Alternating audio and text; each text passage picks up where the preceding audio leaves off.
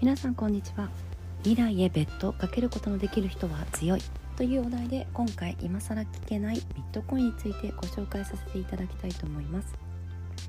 近年仮想通貨市場がにぎわい。日本でも金融庁登録数の仮想通貨交換業者の数が増えています。ビットコインが登場した初期から今何倍になったか皆さんは体感ありますでしょうか？仮想通貨に初期投資している人の中には数万円が1億円以上になった人さえおりビジネスとしても投資先としても仮想通貨に多くの人が注目しています。また仮想通貨をビジネスチャンスと捉え新規事業を始める形で企業が参入するケースも少なくありません。そんな仮想通貨が注目を浴びた理由の一つにビットコインが挙げられます。そこで今回は今更聞けないという方に向けてビットコインの基本的な特徴やこれまでの価格推移などをご紹介したいと思います。ビットコインはインターネット上に存在する仮想の通貨です。そのため日本の円のように手で触れることができるお札や硬貨は存在しません。自分がどれだけビットコインを保有しているかを確認するのはネット上でしかできません。ビットコインは円などの通貨と違い管理する中央銀行などがありません。円の場合日本銀行が世の中の流通に合わせ流通量を調整します。しかしビットコインの場合コインを管理する銀行がなくブロックチェーンという技術を用いてあらかじめ決められたプログラムに沿って流通量が変動します。すべてのビットコインの取引履歴はブロックチェーン上に記録されており誰もがそれを参照できるようになっています。マイニングとは簡単に言うと不正が起こらないようにビットコインの取引を確認する作業のことで具体的にはパソコンによる計算です。ビットコインのマイニングを行うためには膨大な電力とスペックの高いパソコンが必要でそのためマイニング報酬というインセンティブが設計されています。マイニングに成功した人はビットコインが報酬として付与される仕組みになっているのです。そしてその計算量が膨大であるために理論上はビットコインの取引を改ざんすることが不可能と言われています。計算という膨大な労力が改ざん不可能に加担しているからです。またビットコインは発行限度額が決まっており限度枚数は約2100万枚に日々近づいています。そのためマイニングを行うことによって得られるビットコインの枚数が一定であると市場に出回るビットコインの総量が限度枚数にすぐ届いてしまうのでビットコインの発行枚数に合わせてマイニングで得られる枚数が減少していきます。2012年にマイニング報酬は50ビットコインから25ビットコインにさらに2018年にもう一度半減し現在のマイニング報酬は12.5ビットコインです。ビットコインは送金の面でも大きな革命をもたらしたデジタル通貨です。従来の方法では海外へ送金する際送金したい国の通貨を扱っている銀行に行き高額な手数料を支払う必要がありました。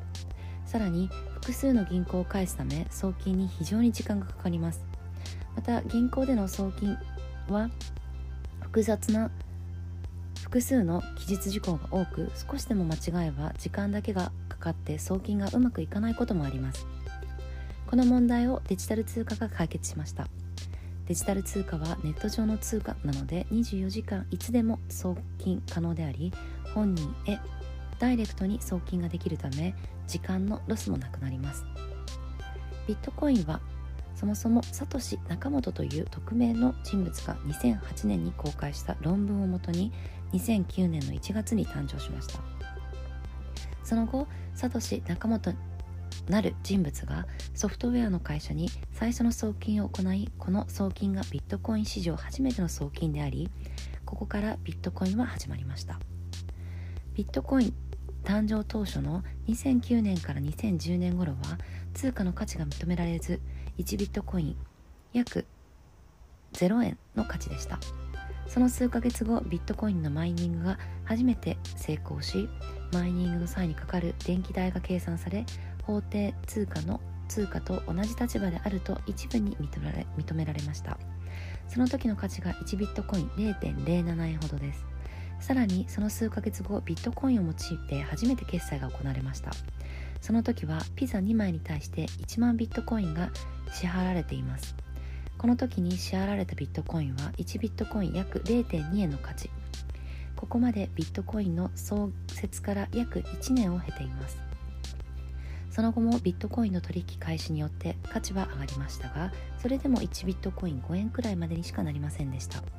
2011年に入りビットコインの価値が上昇。まず買収をきっかけに価値が1ビットコイン70円台まで上がりました。その後アメリカのタイムズ紙に特集が組まれたことで多くの人にビットコインが周知され1ビットコイン80円台に上がります。ここで終わりかと思われましたがまだ終わりではありませんでした。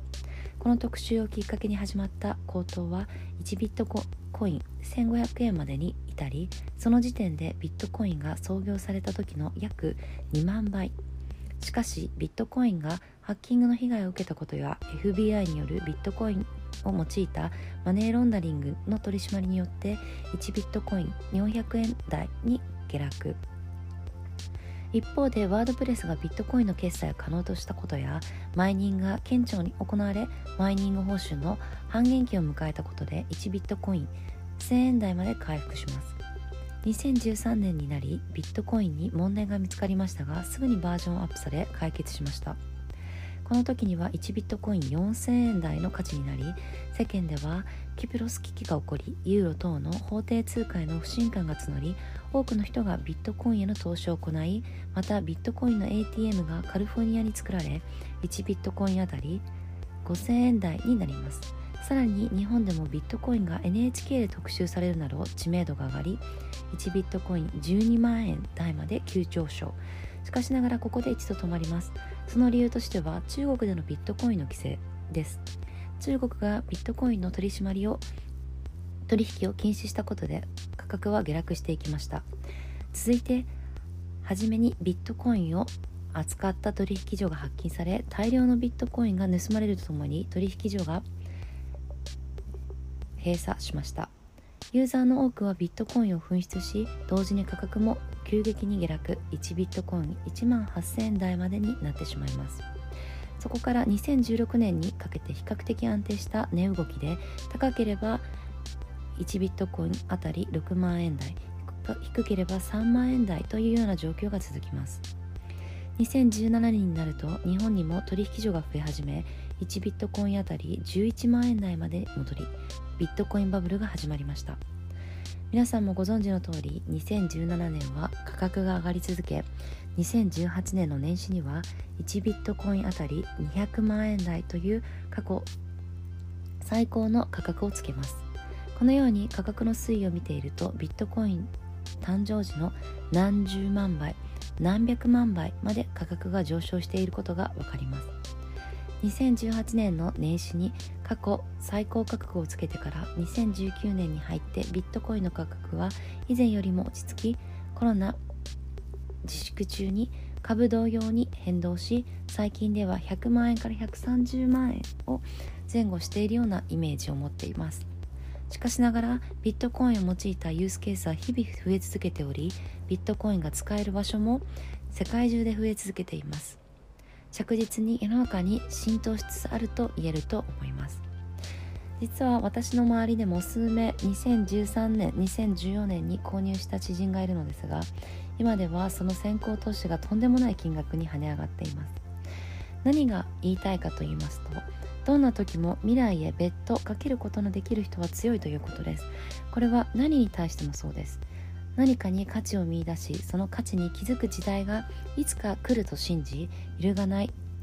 人は少し転んだり殴られようが必ず立ち上がります。自分の時間エネルギーをまだ見ぬ未来にベットできる人は本当に強いと日々感じます。自分の描いた未来に時代が追いついてくる感覚はたまらなくエキサイトするに違いないです私もまだ見ぬ未来を描く練習を繰り返しトライアンドエラーを繰り返していますが揺るがないその未来像を明確に持ち自分のエネルギーの全てをそこに投下している人にはとても惹かれています今回今更聞けないビットコインについてご紹介させていただきましたでは皆さんも良い一日をお送りください。